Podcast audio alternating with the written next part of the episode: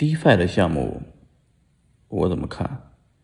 大部分 DeFi 的项目呢，都属于是大户在刷单，因为 DeFi 是去中心化交易所，手续费非常低。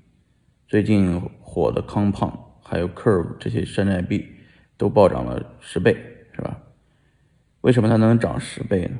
就是因为特别的币的发行量非常的少，发行量少呢？怎么来的呢？这个发行量又不是 ICO 来的，它是通过刷单来的。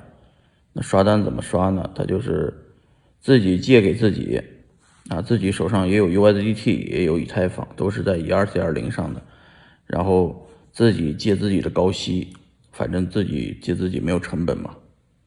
然后去中心化上面刷了很多单以后赚了好多山寨币，然后把这个币拉上去，然后等韭菜接盘。